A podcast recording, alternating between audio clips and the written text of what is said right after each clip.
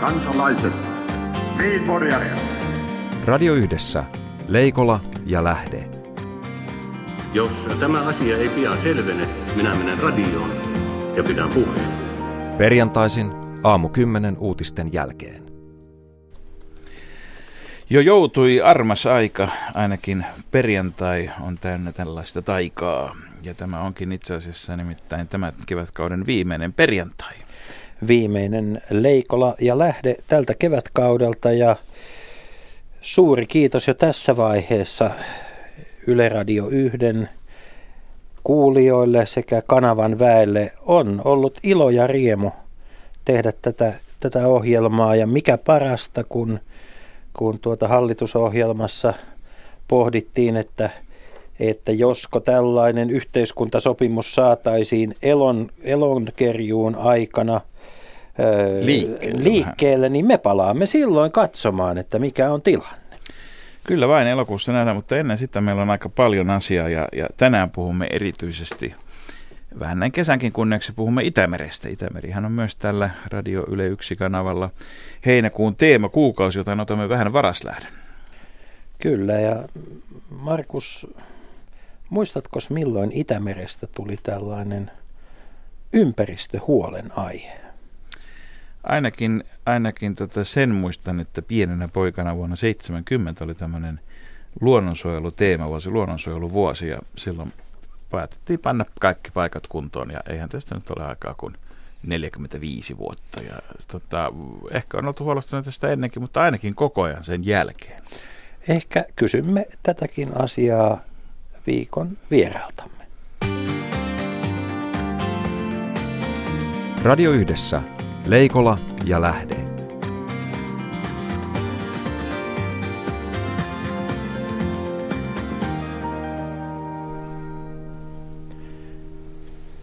Tervetuloa Itämeren ääreen Baltic Sea Action Groupin hallituksen puheenjohtaja Ilkka Herliin ja erikoistutkija Seppo Knuutila. Seppo, mitä se sinun työsi oikein käytännössä on? Onko se niin, että sinä olet tuolla aluksella katsomassa, että näkyykö siellä venäläisten aluksia? No mun työni on siinä mielessä äh, kiitollinen, että mä teen päätyökseni päästökartoitusta, siis Itämeren valuma-alueella sieltä, josta Itämertä rehevöittävät ja, ja muuten haitallisesti vaikuttavat päästöt tulevat. Ja sen lisäksi teen, teen tutkimusta myös tutkimusaluksella myös tulevana kesänä. Ja työnantajasi on siis Suomen ympäristökeskus Syke, joka on joka lienee varsin erikoisvirasto statukseltaan. Niin tästä ei ainakaan vielä näitä uusi hallitus lakkauttavan.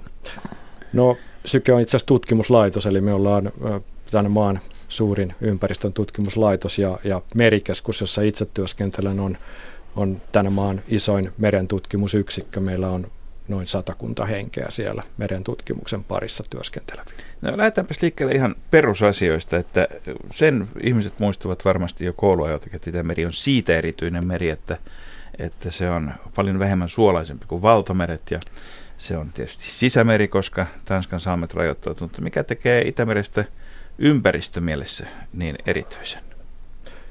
No siitä tekee just erikoisen se, että, että tämä ei ole oikea meri eikä järvi.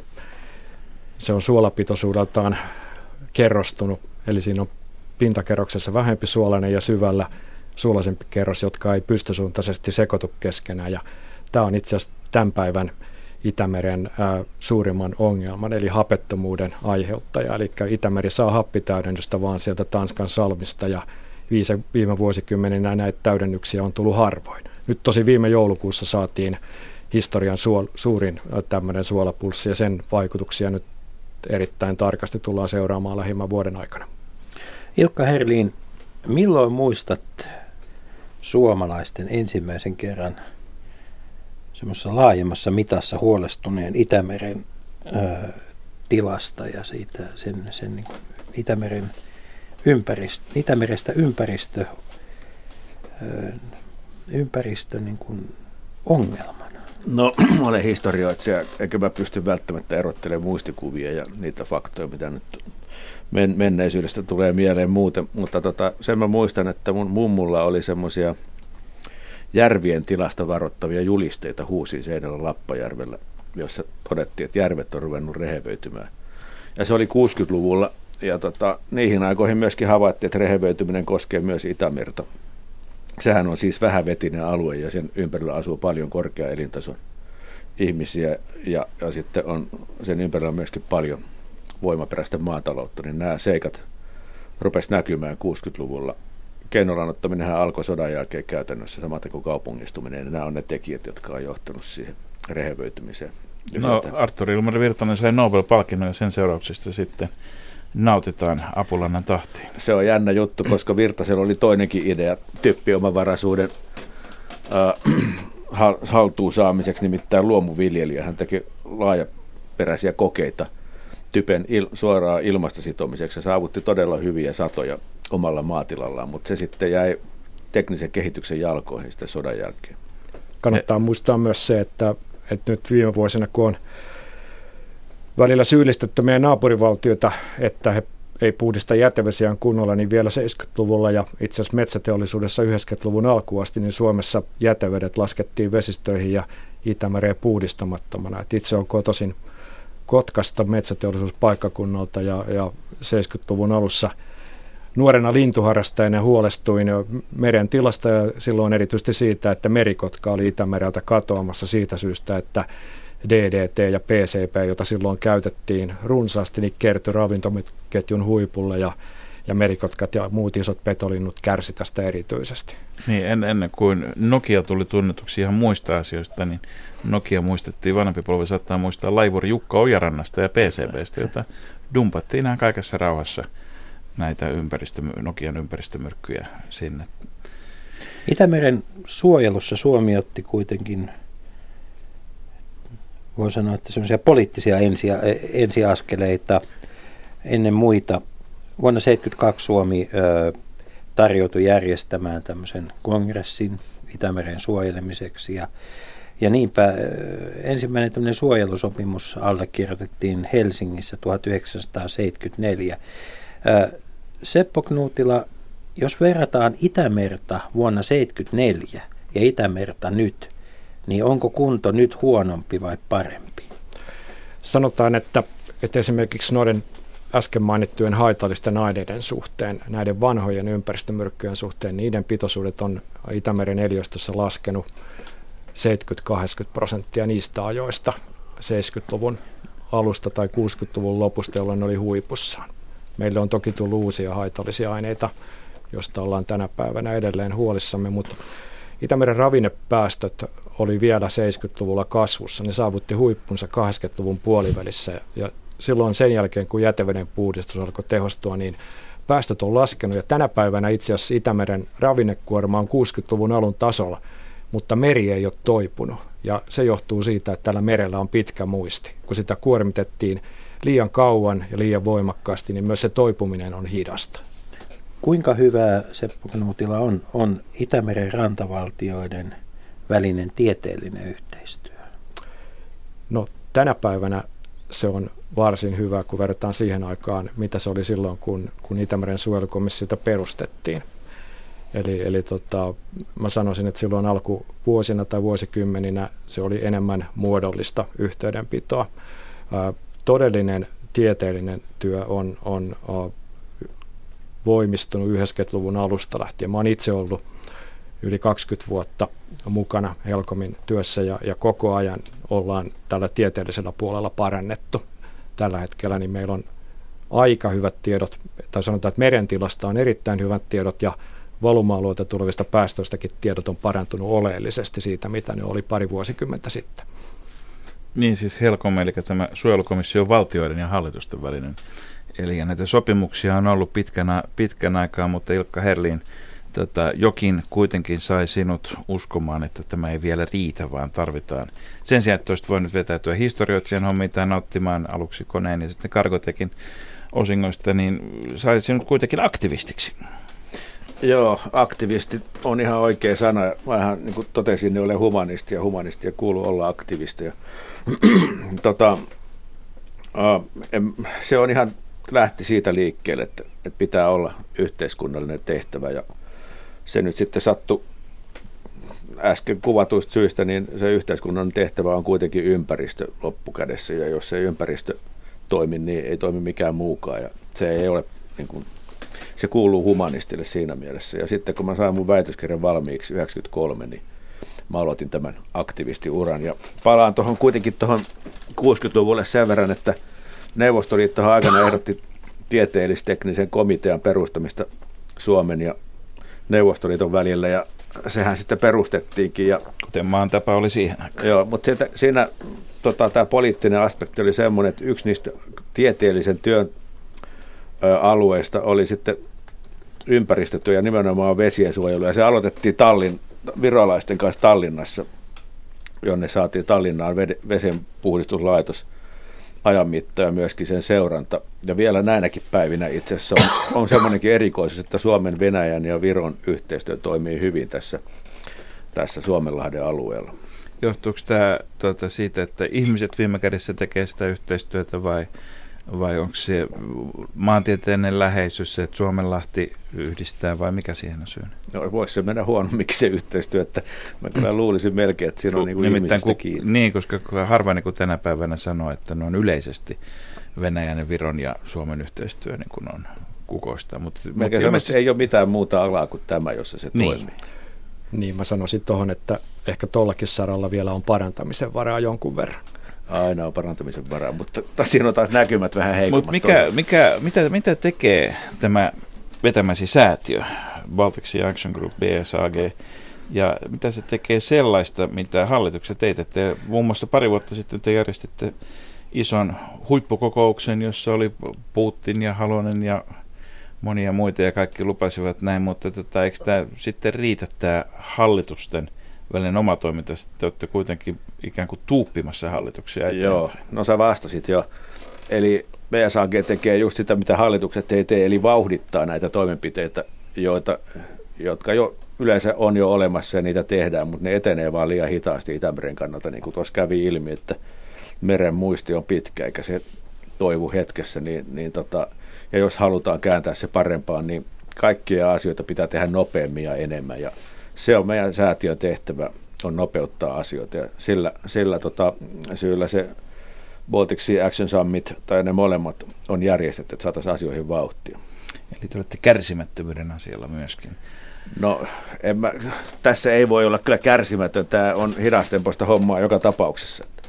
Mutta mut, mut samaan aikaan niin, äh, näitä sopimuksia on ollut aina ja muuta. Tota, onko niiden sisältö merkittävästi sitten muuttunut vai sovitaanko samat asiat uudelleen ja todeta, että kun ei viimeksi saanut pidettyä tai ei onnistunut, niin yritetään nyt tällä kertaa. Onko nämä vähän niin kuin Itä-Ukrainan tulitauot tai rauha lähi projekti, että et pyrkimystä ja pyrkimystä on, mutta oikeasti tavallaan sitten käytännössä asiat ei etene. Vai onko meillä tullut keskeisesti uusia vaatimuksia ja velvoitteita myöskin siinä, mitä diplomaatit ja poliitikot on sopinut kesken? Ehkä tuohon voi sanoa se, mitä, mihin Seppokin viittasi, että kyllä on tosi paljon saatu päästöjä vähennettyä, mutta kun kerta kaikkiaan, kun Itämeri on luoteeltaan semmoinen, että se ei niin kuin huuhdon niitä ravinteita yhtään mihinkään, vaan ne pyörii siellä, mitkä sinne on jäänyt, niin, niin, niin tota, on vaan tehtävä enemmän, jos me halutaan saada tämä asia kuntoon. Ja siinä, siinä voi vertailla, että kaikki tässä on syntisi, jos katsoo, että nämä niin sanotut länsimaat on tässä niin kuin parikymmentä vuotta Itä-Euroopan maita edellä, niin se on johtanut siihen, että aika paljon on ollut sitten semmoista talkoohommaa, mitä on tehty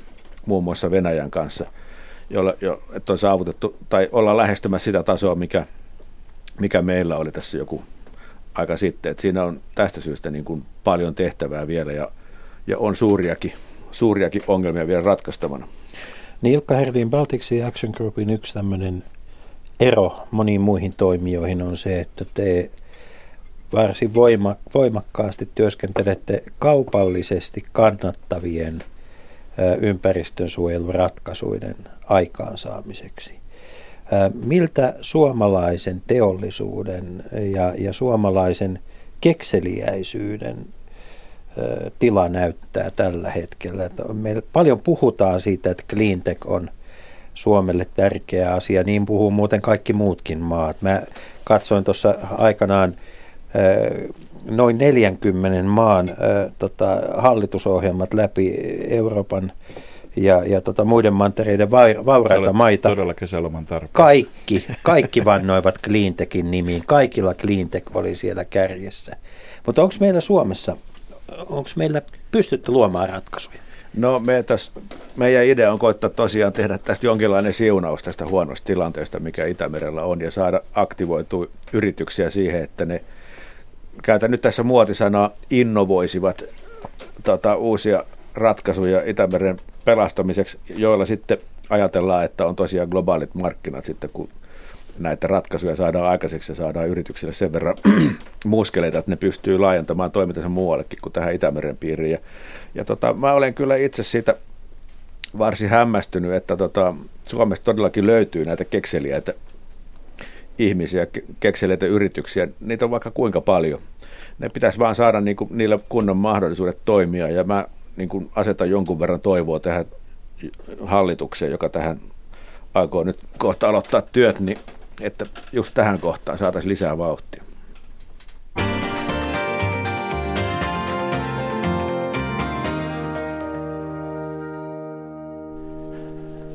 Niin Seppo Knuuttila, Ilkka Herdin on myös luomuviljelijä, niin tuota, käydään läpi tämä Suomen tila tällä hetkellä, että mikä Suomessa tällä hetkellä Itämerta kuormittaa ja meillä hirveän helposti nostetaan maatalous monta kertaa tikun nokkaan.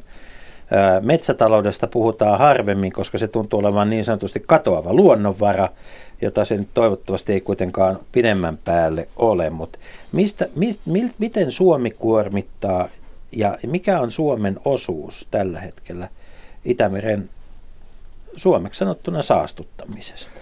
No, puhutaan typestä ja fosforista, niin rehevöittävistä ravinteista, niin Suomen osuus koko Itämeren kuormasta näiden osalta on 10 prosentin molemmin puolin vähän vuodesta riippuen. Ja mistä sitten meidän omista päästöistä ihmisen aiheuttamista suurin osa tulee, niin se tulee maataloudesta. Ja maatalouden suhteellinen osuus on kasvanut siitä syystä, että esimerkiksi jätevesistä peräisin olevat kuormat on pienentynyt sieltä 70-luvulta lähtien niin, että ei meillä enää juurikaan ole mahdollisuutta pienentää yhdyskunnista ja teollisuudesta tulevaa ravinnekuormaa. Hajakuormituksesta, haja-asutuksesta, metsätaloudesta tulee myös kuormaa ja siinä on jonkin verran vähentämisen mahdollisuutta, mutta ylivoimaisesti suurin mahdollisuus tonnimääräisesti on maatalouden puolella. Ja palaisin tuohon vielä äsken, mitä Markus kysyi näistä sopimuksista, niin nythän meillä on voimassa ensimmäinen tieteellisestä lähtökohdista äh, lähtevä ravinnekuormituksen vähentämistavoite Itämeren kaikille valtioille. Se tehtiin vuonna 2007 ja, ja kaikki maat allekirjoitti sen ja tässä on vähennystavoitteet määritelty Itämeren altaittain siinä suhteessa, kun rantavaltiot kuormittavat. Ja nämä vähennystavoitteet on todella asetettu siitä lähtien, että on, on asetettu hyvän tilan tavoite Itämerellä. Se ei ole luonnontila, sitä ei tulla saavuttamaan, mutta tila, joka on merkittävästi nykyistä parempi. Ja, ja Suomelle on myös asetettu tavoite, ja tämä meidän oma tavoite kohdistuu suurelta osilta maatalouteen, koska niin kuin sanoin, niin suurin osa ihmisen aiheuttamasta kuormasta meillä tulee sieltä. No kuinka hyvin me pärjäämme, kuinka hyvin muut ovat sitten leiviskänsä hoitaneet tässä vuodesta 2007 tähän päivään asti? No tähän päivään asti tietysti tämä on suhteellisen lyhyt periodi 2007 tähän päivään. Kuormat on edelleen laskussa, mutta sanotaan, että Suomenlahden osalta, me ei voida sanoa, että Suomesta päästöt olisi alentunut merkittävästi, mutta Suomenlahden osalta meillä on merkittävästi parempi toivo saavuttaa hyvä tila kuin koko Itämeren osalta siitä syystä, että Venäjän päästöt, jotka on ollut Suomenlahden suurin kuormittaja – on pienentynyt merkittävästi kahdesta isosta lähteestä. Ensinnäkin Pietarin jätevesiremontti oli valtava hanke, jossa saatiin pienennettyä alle vuosikymmenessä 1700 fosforitonnia. Se on kolme kertaa niin paljon kuin Suomen alueelta tulee Suomenlahteen kuorma. Ja toinen oli sitten tämä iso lannotetehtaan päästö, joka, joka 2011 löytyi ja sieltä poistui myös tuhat tonnia. Eli Suomenlahden fosforikuormasta, rehevöittävästä kuormasta on alle vuosikymmenessä 60 prosenttia poistunut. Se, se on merkittävä tulos. Mutta se, mikä on mielenkiintoista, mainitsit sen, sen tuota Lukajoen suistosta löytyneen tehtävän. No, siis onks, kun meillä on kuitenkin ollut tätä tietojen vaihtoa ja, Ja ehkä voi sanoa tuosta itänaapurista, että ei se nyt ihan joka vuosi ole kaikkein totalitaarisimmillään ollut, jos käyttäisi tämmöistä varovaista muotoilua. Niin, niin, tota, niin, mutta näitä kuitenkin niin löytyy tämmöisiä kokonaisia tehtaita, joilla on siis ton koko luokan päästöjä, niin onko nyt varma, että ei niitä löydy vielä lisää? No. Ja, ja tuota, että et pääse tutustumaan Spalernajan täysihoitolla vielä toistakin kertaa. Kyllä se, tota, se on sillä tavalla jännä juttu, että ehkä kaikista kustannustehokkain toimenpide, mitä Itämeren hyväksi on ikinä tehty, on Euroopan parlamentin aikaansaannos. Me oltiin aikanaan Anna Kotsola Musten kanssa lobbaamassa siellä jonkinnäköistä rahaa Itämeren hyväksi. Siellä oli toi Kyösti Virrankoski oli silloin budjettipäällikkönä – ja sitten kun me oltiin tavattu näitä eri poliitikkoja, niin että kyllähän nyt jotakin voisi tässä hommassa tehdä. Ja sitten meni vähän aikaa sitten, että niin, minä voisin irrottaa tästä semmoisen kolme miljoonaa tästä paketista. Ja minä olen pistänyt sen tuonne Venäjälle, kun sinä Ilkka olet siellä niin paljon pyörinyt, niin katsopa mitä sillä saa aikaa. Ja perustettiin sitten semmoinen Balthasar-ohjelma, joka nimenomaan etsi näitä tämmöisiä niin sanottuja hotspotteja.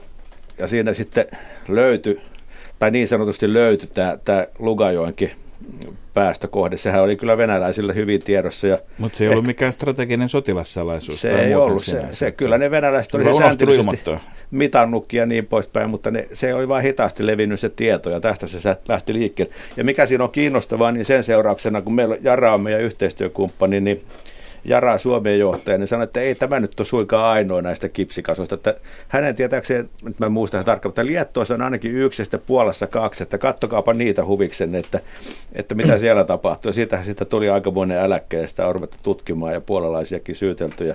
Mutta ilmeisesti ne edelleenkin vuotaa, mutta Seppo niin kuin tuntee tämän kohdan paremmin kuin minä tämän Mutta siis toisin sanoen pitää niin kuin oikeita huhupuheita oikeissa kabineteissa – tota, käydä läpi, että ihan sitä kautta tämmöistä niin perustiedustelua tehdä. Niin. Joo, näin se vaan on, että pitää olla kaikki eri lähteet hanskassa, että muuten sä olet niin kuin vajavaisen tiedon varassa kyllä.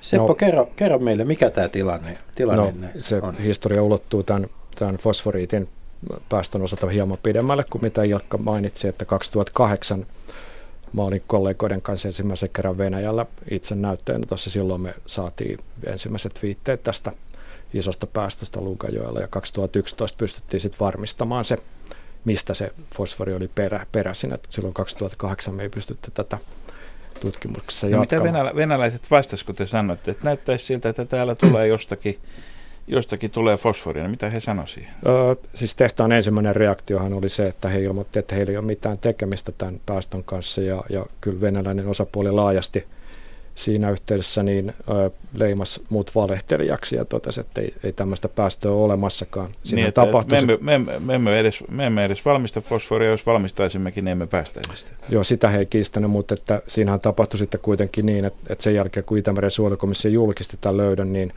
niin sehän ikään kuin katos tämä päästö sitten ja tehdas sanoi meille, että näyttäkää meille se fosfori.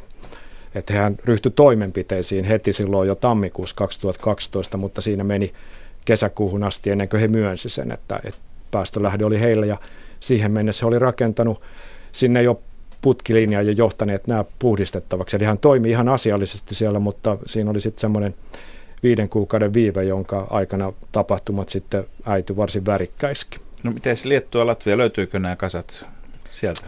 Liettuassa on uh, iso uh, myös Eurokemin tehdas, ja, ja tota, mikä itse asiassa kuuluu vielä reilu vuosikymmen sitten Suomen Kemiralle.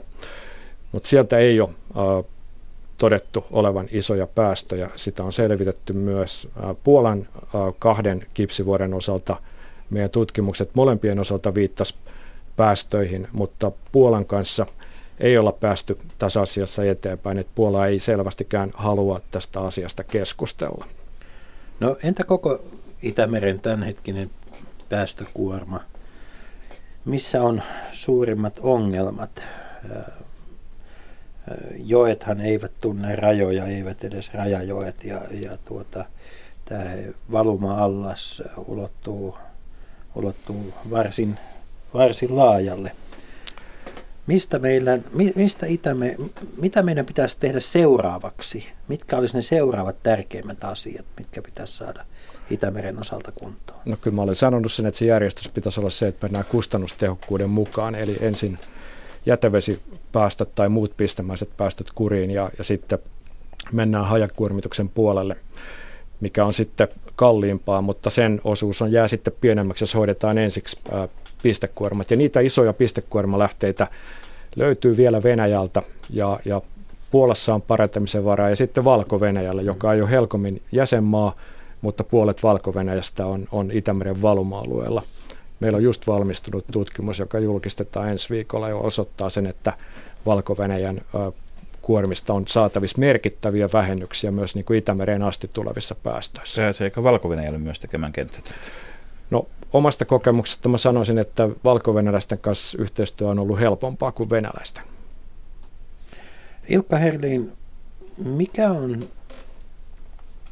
uskosi politiikkaan näiden rantavaltioiden osalta? Onks, näetkö, että poliittisella päätöksenteolla voidaan Itämeren tilaa tulevina vuosina parantaa? Käytännössä kaikki, kaikki päätökset ovat olleet poliittisia, mitä Itämeren hyväksi on tehty, että ei ole muuta keinoa. Että, mutta se, mikä siinä on muuttunut, niin on sitten yksityisjulkinen ja näiden säätiöiden ja niin sanottujen NGOiden välinen suhde, että on tullut lisää aktiviteettia näihin asioihin.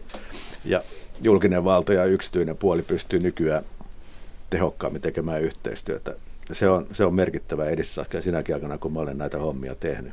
Mitä odotat hallitukselta, Suomen hallitukselta tulevan neljän vuoden aikana? No Suomen hallitushan voi vaikuttaa Suomen sisäisiin asioihin ja mä odotan aika paljon siltä, kun vuoden 2010 tässä sammitissa niin, niin tota, hallitus sitoutui nopeuttamaan saaristomeren puhdistumista ja sitoutui myöskin tekemään Suomesta ravinnekierrätyksen mallimaan.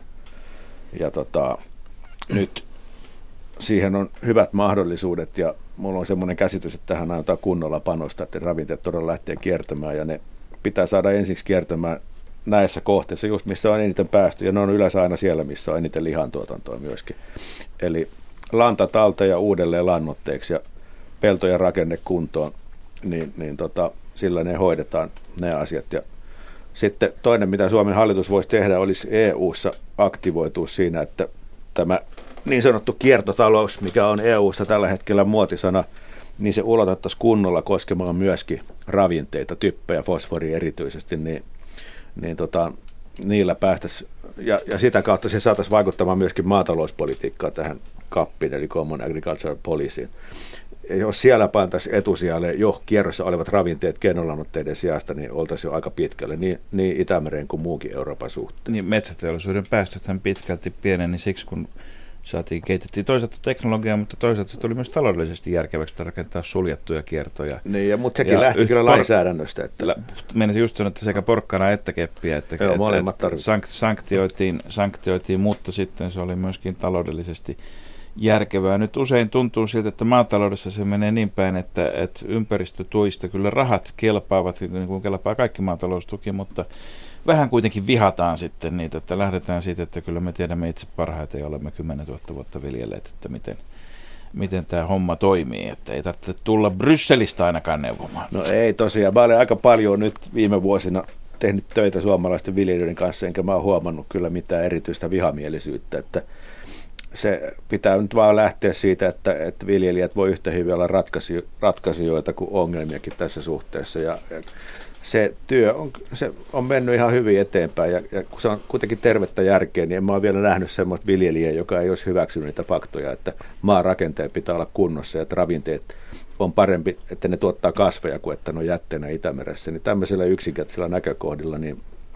pääsee kuitenkin parhaiten eteenpäin. Ja sitten jos ajatellaan tietysti käytännön kannalta, niin totta kai se on taloudellinen kysymys, ei ne katteet niin kauhean isot kuitenkaan keskimäärin ei, ja jokainen... ole. Ja, mitä, ja, ja, ja totta, kun erityisesti jos öljyn nythän öljyn hinta on ollut alempana, mutta, mutta jos lannoitteiden apulannan hinta on kallis, niin se on ihan selvää, että siellä on aina isompi insentiivi myöskin kierrättää ja käyttää sen sijaan, että tarvitsisi mennä, mennä ostoksille. Mitä, mitä tämän kaltaista tämän kierrätyksen edistämiseksi voidaan tehdä, jolla, jolla pystytään vaikuttamaan sitten kustannuksiin ja hintoihin, hintoihin että niitä kierrättäminen on myöskin taloudellisesti kannattavaa? No siinä, siinä tulee se vastaan, että tämä pitäisi nähdä kokonaisuutena, että nyt on tämä Suomen sitoumus Helkomille, niin – niin sen, sen on laskettu olevan 1,7 miljardia vuodessa sen toteuttaminen. Eli ei aivan vähän, jos mietitään näitä lukuja, mitä tässä nyt on tälläkin Joo. viikolla pyörinyt hallitusneuvotteluja. Niin, se pitäisi sitten suhteuttaa siihen, että mitä kannattaisi investoida esimerkiksi tähän lihantuotannon niin kuin järkevöittämisen lannan osalta ja, ja sitten tota, peltojen kuntoon saattamiseen. Ja mä uskallan väittää, että se, ja maatalouden osalta se summa pyörii, se on 386 muistaakseni täsmällisesti se luku, mikä tässä arviossa on tehty, niin toteuttamalla tämmöisen ravinteiden kierron Lounais-Suomessa, niin me päästäisiin kyllä hyvinkin alle puolella tuosta summasta eteenpäin ja saavutettaisiin sillä muutakin hyötyä, niin kuin kauppatase etua ja saataisiin näitä äsken mainittuja kekseliäitä innovaattoreita liikkeelle, saataisiin työpaikkoja ja niin edelleen. se, se todella voitaisiin kääntää niin kuin kansantaloudellisesti hyödyksi tämä nykyinen jatkuvasti lisää tappiota aiheuttava malli. Tuota, Ilkka Herlin, ennen kuin Seppo Knuutila kommentoi tähän, niin nämä on nyt, onko tämä nyt sitten ympäristöministeriön vai puhutaanko tässä jo työ- ja elinkeinoministeriön asioista ja kuinka hyvin meillä ministeriöiden välinen ö, yhteistyö sujuu asioiden kehittämisessä? No, no tota, tässä nyt on kertynyt kokemusta jo muutamastakin hallituksesta, niin mä olen kyllä huomannut sen, että jos maa- ja metsätalousministeriö ja ympäristöministeri pystyy keskustelemaan keskenään asiallisesti, niin silloin vaan syntyy tuloksia vähän eri tavalla kuin että jos on kiistan aiheita pöydällä. Ja, ja sitten yhä enemmän ja enemmän Temmi kuuluu siihen samaan ryhmään, että jos nämä ministerit nyt vaan istuu pöytään ja ottaa avustajansakin mukaan ja katsoo, että minkälaisia ongelmia siellä on ja keskenään ne sopii, niin olisi sitä mieltä, että siinä on kyllä paljon mahdollisuuksia saada asioita aikaa. Eli Itämerin tila on henkilökemiasta kiinni. Seppo Knuutila. Niin, mä olen tässä kiertotalouden osalta Ilkan kanssa ihan täsmälleen samaa mieltä. Tässä ei ole kyse pelkästään siitä, että, että mitä nämä ravinteet vaikuttaa Itämereen, vaan tämä on tulevaisuudessa yhä suuremmassa määrin maatalouden oma intressi pitää ne ravinteet, erityisesti fosfori siellä pellossa, koska tässä meillä on iso globaali haaste tulevina vuosikymmeninä ja vuosisatoina, koska fosfori on semmoinen ravinne, joka on maapallolla tietty määrä ja sitä ei pystytä viljelyssä korvaamaan millään lailla. Tällä hetkellä tunnetut reservit maata, ma, maapallolla riittää noin 350 vuotta ja sitäkään aikaa meillä ei ole niin kuin siirtyy täyteen kierrätykseen, jos me halutaan ruokkia tämä väki maapallolla. Tässä ei tietenkään, kun puhutaan tästä kierrätyksestä, niin aikanaan kun mä Summitissa arvioin nämä sitoumukset, niin mä pidin tätä Suomen hallituksen sitoumusta tärkeänä ja kunnianhimoisena yhtenä parhaista näistä. Mä todella odotan sitä, että siinä päästään eteenpäin, mutta jos me ajatellaan koko Itämerta, niin tietenkin tässä saralla pitää päästä eteenpäin kaikissa muissa valtioissa, erityisesti Puolassa, joka on Itämeren suurin kuormittaja, maatalousvaltio, jossa on paineita edelleen maatalouden kuormituksen kasvuun. Eli saattaa hyvinkin olla, että tulemme tulevaisuudessa näkemään Niskavuori-sarjan jatkoosan, joka päättyy siihen, että poikani jätän sinulle kaikista arvokkaimman tästä tilasta nämä fosforit perinnöksi. niin, no, mä, mä, täytyy sanoa, että kun omassa työssäni tapaan aika paljon maanviljelijöitä, niin en ole sellaista tavannut, joka ei haluaisi lannoitekuluissa säästää.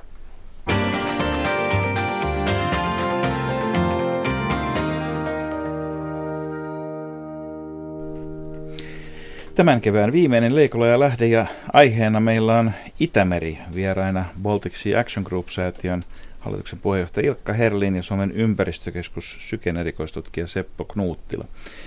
Pari vuotta sitten, tuota, tai tarkemmin viisi vuotta sitten, järjestettiin ensimmäinen huippukokous. Paikalla oli, oli tuota, hienostua tungokseen asti, niin kuin sarjakuvassa Victoria Clara aikoinaan aikoinaan todettiin. Valtionpäämiehet, jotka kaikki sitoutuivat, aika ovelasti viekoittelitte Ilkka, sitten nämä sitoutumaan erinäköisiin tavoitteisiin. Miten näiden tavoitteiden toteutumiselle kuuluu viisi vuotta myöhemmin? No siellähän oli siis yrityksiä ja säätiöitä ja yksityisiä ihmisiä ja valtioita tekemässä sitoumuksia. Yleisesti ottaen ne on mennyt aika hyvin eteenpäin ja Toki meillä oli ideana se, että saada nimenomaan valtiot sitoutumaan, että saataisiin niin kunnollisia harppauksia eteenpäin. Että yritysten tekemäthän näkyy sitten innovaationa vasta myöhemmin, ja niitäkin on toki tullut. Ja tota, tuossa äsken jo Seppo viittasikin siihen, että kyllä tämä Suomen sitoumus on ylivoimaisesti paras, ja se on myöskin poikinut, että se on se jo silloinen hallitus teki sen eteen paljon, ja tämä seuraavakin hallitus teki ja nyt, nyt istuva, niin mä uskon, että se tekee vieläkin enemmän, että siitä saadaan todella niin kuin merkittäviä tuloksia aikaiseksi. Niin tässä on kantona kaskessa on ollut tota, nämä Venäjän sitoumukset, joita sitten Venäjä sit omassa huippukokouksessaan Pietarissa teki vielä lisääkin ja ne saisi mennä, 2013 joo, siitä. sais mennä nopeamminkin eteenpäin. Siellähän Venäjä sitoutui pistämään kaikkiin muihinkin Itämeren valuma-alueen kaupunkeihin, kaupunkeihin niin ajanmukaisen vedenpuhdistuksen. Ja, ja sitten sitoutui myöskin tota, rakentamaan uuden ongelmajätelaitoksen, joka muuten toim, Ylen toimittaja Mari Manninen sai aikaiseksi kysymälästä Medvedeviltä, että mitä tälle asialle aiotaan tehdä, niin siihen, sinne ei auttanut muuta kuin vastata, että me aiotaan rakentaa uusi, uusi sen vanhan ja huonon tilalle. Eli onnittelut siitä. Ja sitten edelleen Putinhan lupasi aikanaan rakentaa Kaliningradin jätevesipuhdistamon loppuun. Se on hanke, jota on hyvinkin pari 30 vuotta yritetty raaka 40 vuotta. 40 vuotta ja nyt se on niin kuin viittavaille valmis, mutta ei ole vieläkään käytännössä. Ja, mä olen, ja, ja meidän kumppanit siellä koko ajan vääntää sitä asiaa eteenpäin, mutta se, tämä vaan osoittaa, että nämä ei ole mitään nopeita nämä projektit, että kun halutaan tuloksia, niin siinä vaaditaan kyllä kärsivällisyyttä ja sitkeyttä. Olin aikanaan opiskeluaikana Moskovassa rakentamassa tieteellistä kirjastoa, joka oli siihen asti ollut vasta yhdeksän vuotta työn alla ja palannut kahdesta, mutta tämä 40 vuotta kuulostaa jopa niin kuin Neuvostoliitto Venäjän mittakaavassa. On, on omaa luokkaansa. Mutta I- Iisakin puhdistama. Venä, se Venäjästä tiedetään aika hyvin, että ihmisoikeudet on mennyt takapakkia ja moni muukin asia, mutta miten noin ympäristökysymykset la- laveemmalti? Tiedettiin, että Neuvostoliiton aikana ne oli niin sanottu, että me vähän niin kuin tämmöisiä collateral damage, tämmöisiä väistämättömiä sivuvaikutuksia, ja sitten kun erinäköiset kansalaisliikkeet nousi perestroikan myötä ja, ja vielä Jeltsenin kauden alussa 90-luvulla nousi, niin myöskin ympäristöliike oli voimissa. Mikä on yleisesti ottaen ympäristökysymystä ja Venäjän ympäristön tilan kehityssuunta näinä päivinä? Mä noin viisi vuotta ehdin tuossa meidän lähialueella Venäjällä tehdä päästökartoitusta ennen kuin mun työt siellä loppu 2012 ja, ja Venäjä on onnistunut näissä mainituissa isoissa kohteissa, jotka on ollut myös isoja kansainvälisiä hankkeita, jotka esimerkiksi Pietarin jäteveden puhdistamo tai puhdistusprosessi kokonaisuudessaan lähti myös liikkeelle siitä, että Suomi on ollut siinä aloitteen tekijänä ja myös niin kuin katalysaattorina. Mutta sitten tavallaan juuri tämä, mihin Ilkka viittasi, että, että, että siellä on pienempiä kaupunkeja, ongelmajäteasia on edelleen, edelleen rempallaan, niin, niin tämä koko Venäjän maaseutu niin välillä vaikuttaa ihan kaatopaikalta. Ja ne vanhat puhdistamot pienillä paikkakunnilla, niin ne on täysin rempallaan. Ja eli eli san... tämmöinen kannettu vedenpuhdistuskaivo on toimii, mutta, mutta tota, Joo, siihen siellä on valtava, jää. valtava urakka ja valtavan paljon vielä pystyttäisiin niin Suomenlahteenkin tulevaa kuormaa vähentämään. Mutta nyt tässä nykyisessä poliittisessa tilanteessa niin nämä kaikki hankkeet on, on niin kuin jäätynyt sen takia, että lainarahaa ei tule – ja myöskin monilla laitoksilla, jossa investoinnit on aloitettu, niin ei pystytä edes hankkimaan kemikaaleja, koska, koska ruplan kurssi on romahtanut. Että tässä nyt on ainakin jonkunnäköinen välivaihe. Toivottavasti menee ohi, koska muuten rupeaa sitten vaik- ottamaan takapakkia ympäristösuojelun puolella myös. Mitäs kuuluu Leningradin oblastin suurille sikaloille? No itse asiassa Leningradin oblastissa ei kovin montaa suurta sikalaa, mutta siellä on parikymmentä megaluokan teollisuuskanalaa. Ja näiden päästöjä me aloitettiin siellä selvittää 2008 ensimmäisellä reissulla, kun me käytiin siellä ja silloin pelättiin, että, että siellä on semmoinen pommi, joka mitätöisi sen, mitä Pietarissa on saatu aikaa. Meidän tulosten mukaan onneksi ne riskit ei ole läheskään sitä luokkaa, mutta me tunnistettiin siellä kymmenkunta semmoista kohdetta, jotka tarvisi kiireellisesti toimenpiteitä, jotta ne ravinnevalumat saataisiin kuriin. Nyt vasta tänä vuonna siellä on ensimmäisessä kohteessa ryhdytty toimenpiteisiin ja ei silloinkaan Venäjän omin voimin, vaan ruotsalais-suomalaisella osaamisella ja rahalla. Sen ymmärtää, sen ymmärtää, että on asiat eteen aina, jos saa käyttää jonkun muun rahaa mieluummin kuin omaa rahaa, varsinkaan jos ei omaa ole. Mutta tota, entäs tämä, sitten tämä poliittisen kanssakäymisen puoli, niin kuin tiedetään, monet ulkomaiset järjestöt helkästi leimataan tänä päivinä vakoijiksi tai muuten epätoivottaviksi. Että onks, heijastuuko myöskin tämä puoli, että ylipäätään yhteydenpito kaiken kaikkiaan menee vaikeammaksi? Joo, kyllä se näin on, että se yhteydenpito on kyllä vähentynyt huomattavasti ja, ja tota, tämä koko tämä ympäristötyö on kyllä pikkusen jäissä tästä Sepon mainitsemasta syystä, niin varsinkin, että tota, ei, ei, se luototus on, on loppunut näihin hankkeisiin. Ja tota, toki se oli pelättävissä aikaisemminkin, että Venäjän talous lähtee heikkoon suuntaan, mitä tämä Ukrainan kriisi on sitten nopeuttanut. Mutta mainittakoon nyt kuitenkin, että kyllä venäläiset on itse maksanut ne hommat enimmäksi. Että kyllä ne on aika pieniä rahoja, mitä Suomestakin sinne on pantu. Ne on ollut tosiaan katalyyttejä enemmänkin kuin mitään. Tota, Pari 30 miljoonaa euroa ja se on tietysti Pietarin hanke oli miljardihanke, mutta että niin kuin just sanottiin, niin katalysaattori. liikkeelle. Niin, Joo, ja sitten tota, toinen, että jos vaikka lentokoneen lentää nyt Pietarin yli, niin kyllä siitä nyt näkee, että tota, ja Laatokan ylitte, että, että ne ongelmat Laatokan nimenomaan on todella isoja. Se, se, se järvi nyt saastuu varsinkin eteläosittain todella nopeasti tällä hetkellä johtuen näistä kanaloista ja niistä kaupungeista, joissa ei ole jäteveden puhdistusta. Ja se nimenomaan huolestuttaa pietarilaisia, koska hehän saavat käyttövetensä sieltä. Ja se on itse asiassa ollut se syy, miksi ne nimenomaan on halunnutkin pistää ne paikat kuntoon. Jälleen kerran ei se, ei se Itämeri ole se ensisijainen syy, vaan heidän oma terveytensä. Ja tietysti mielessä se on ymmärrettävääkin, että se on se marssijärjestys. No käännetäänpä katseen suunta sitten länteen. Itämeren vironkielinen nimihän on suomennettuna tietysti länsimeri ja, ja sen takaa löytyy Ruotsi. Miten Ruotsi hoitaa omat asiansa?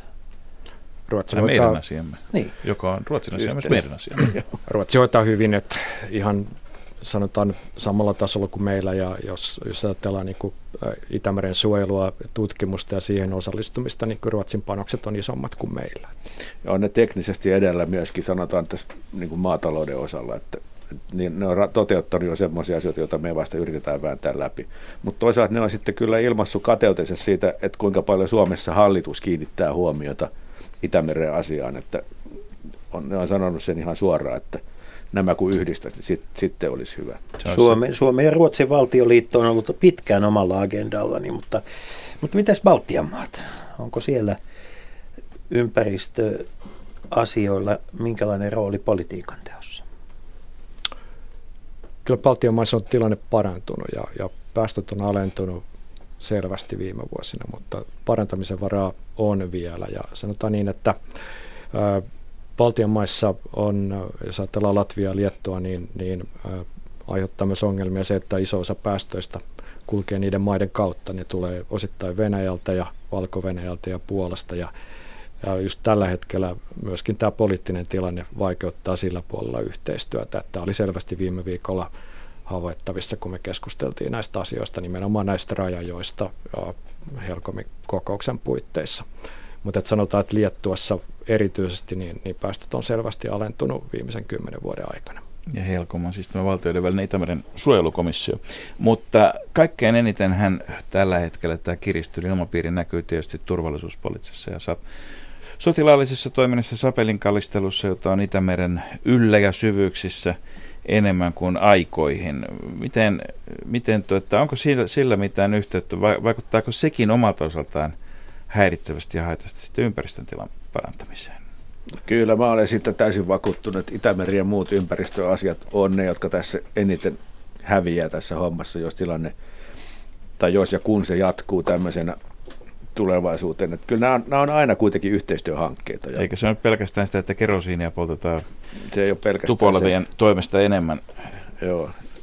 Että kyllä se yhteistyöstä nämä on nämä kaikki jutut lähtenyt, ja tota, ilman niitä niin ei saada myöskään niin kuin, muuta kuin sitten tämmöisiä, Suomessa me saadaan aikaa omine temppuinemme ja toivottavasti jonakin päivänä Puolassakin. Toki sekin vaatii yhteistyötä, niin kuin nähtiin, että ei ne nyt paljon korvansa lotkata, jos sinne menee antaa viisastelevia neuvoja, että sinnekin pitäisi mennä niin kuin rakentavalla asenteella ja niin edelleen, mutta pää, kyllä, kyllä se tota, pitäisi jollakin tavalla pystyä erottamaan nämä asiat, se olisi meidän oma etu kyllä. Nythän on tietysti tämä näkynyt, näkynyt tämä poliittisen ja sotilaallisen tilanteen aktivoituminen Itämerellä myös ensimmäistä kertaa sillä tavalla, että, että meidän tutkimusalus Aranda on, on kahteen otteeseen häiritty tutkimustoiminnassa tai Aranda on pyydetty siirtymään tai annettu uh, muilla keinoin ymmärtää, että parasta olisi siirtyä sekä viime elokuussa että tämän vuoden huhtikuussa. Että tämmöistä ei ole Kansainvälisillä vesillä. kansainvälisillä vesillä Itämerellä. Että tämmöistä Seppo mistä tässä on ollut kyse? Mi- Onko Aranda ollut aroilla vesillä vai, vai, tuota, vai onko siellä, mi- mi- miksi näin on toimittu? Aranda on ollut sovituilla tutkimuspaikoilla ja meidän, meidän tutkimussuunnitelma on etukäteen tiedossa, että et, et siinä mielessä tietenkin, jos siellä ää, joku muu valtio harrastaa sotilaallista harjoitustoimintaa tai, tai muuta vastaavaa tai haluaa muulla tavalla osoittaa muskeleita, niin mun on vaikea spekuloida, että mikä siellä on taustalla syynä, mutta tämähän on ollut poikkeuksellista, että koskaan aikaisemmin tämmöistä ei ole tapahtunut. Elämme poikkeuksellisia aikoja.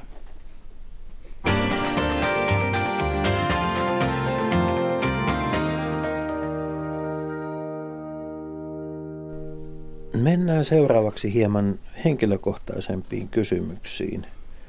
Mikä on, hyvät herrat, kaunein paikka Itämerellä? Kyllä se on tuossa Tvärminen ja Hangon väli nimenomaan pinnalta katsottuna. Miksi?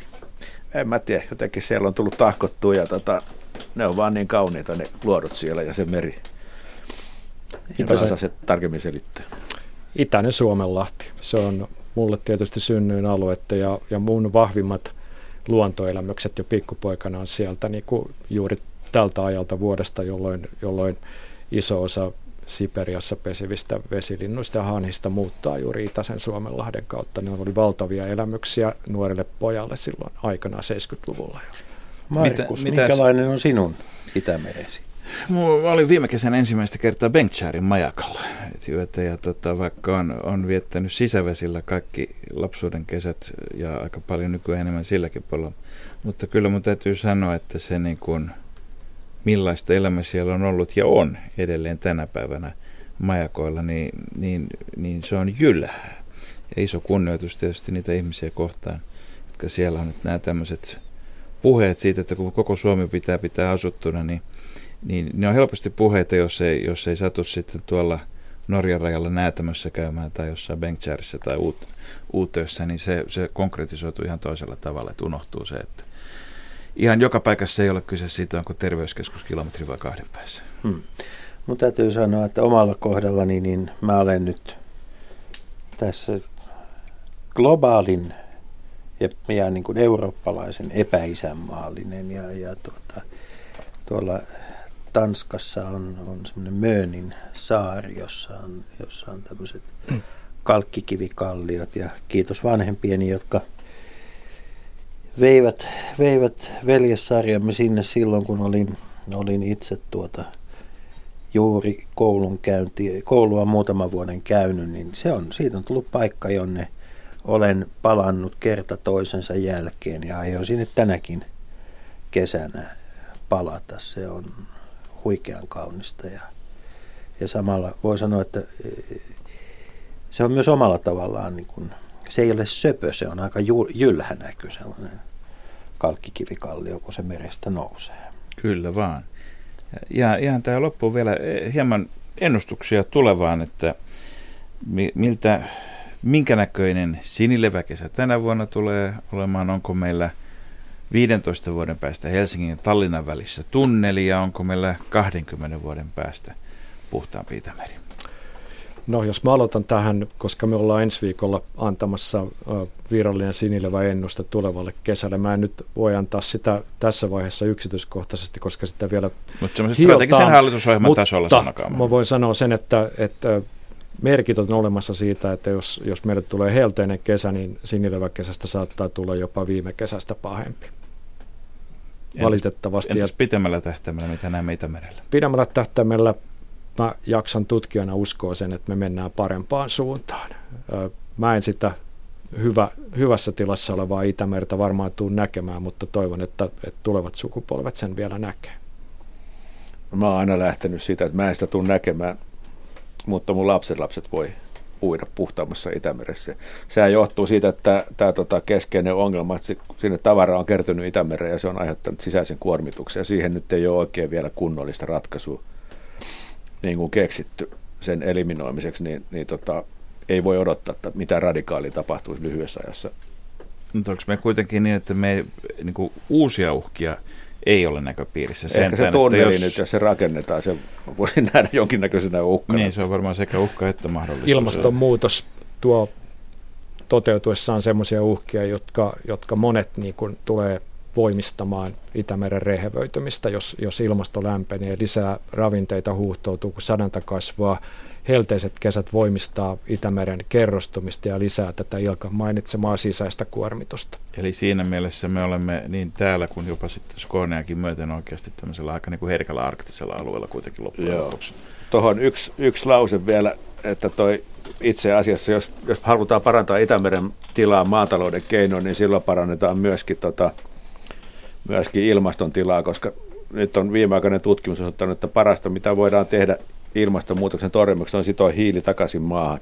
Ja kun sä sidot hiiltä takaisin maahan, niin todennäköisesti sen maan, maan tota, ravinteiden pidätyskyky kasvaa samalla, niin nämä asiat yhdistyy enemmän ja enemmän päivä päivältä. Kaikki ympäristönsuojelu ja ilmastonsuojelu on, on osana myös Itämeren suojelua, näin voisi sanoa kyllä. Ja, ja, ja sehän on hyvä asia, että nämä tavoitteet ei lyö toisiaan korvalle, vaan tukee toinen toisiaan mm. kuitenkin. Niin. Markus. Tästä se merikesäkin sitten lähtee. Niin, niin, ja sitten alkaa ennen kaikkea kalakesä.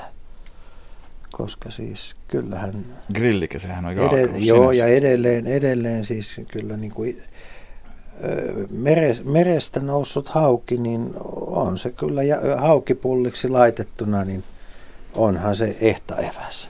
On se ehta eväs ja on se kuitenkin yleisempi kuin se lohi, joka on päässyt Torniokeen asti ja takaisin vielä. Mutta pienenä muistutuksena Itämeren äh, tilasta on se, että, että Eviran suosituksen mukaan sitä haukea ei pidä syödä enemmän kuin yksi tai kaksi kertaa kuukaudessa korkeasta elohopeapitoisuudesta johtuen. Ja tämä on vielä niitä vanhoja syntejä, vaikka ne pitoisuudet on ollut laskussa jo hyvän aikaa. Hmm. Silakkaa tulee nyt hyvin ja kyllä sitä nyt näillä kilometreillä pystyy jo syömään aika huolettomasti. Pientä silakkaa voi alle 17 senttistä syödä vapaasti. Siinä on dioksinipitoisuudet alle EUn suositusta. Saako, okay. ha, saako halstrata? Saa halstrata. Ja että siitä ei tule liikaa karsinogeeneja. Itse asun Helsingin Lauttasaaressa. Lauttasaaren silta on tähän aikaan vuodesta paras silakan ongintapaikka. Siinä on parhaimmillaan satoja ihmisiä silakka-ongella ja sitä tulee sieltä vaikka kuinka. Onko vielä antaa nyt radion kuulijoille kesäksi jotain kalareseptejä? Tuoretta silakkaa pannulle vaan runsaan voin kanssa tuosta Helsingin edustalta pyydettynä, niin ei se sitä paranna. Ja kotimaista voita niinkään? No mieluiten.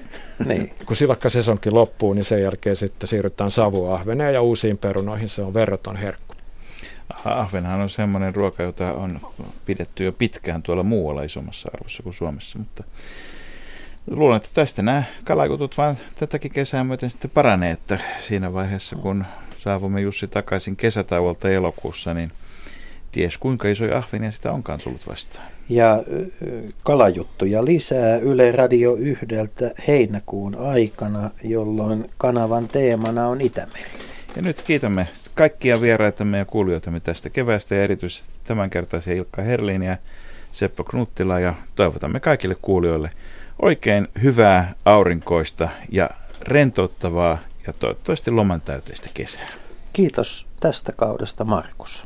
Kiitoksia Jussi. Kiitos näin kuulijanakin. Kiitoksia.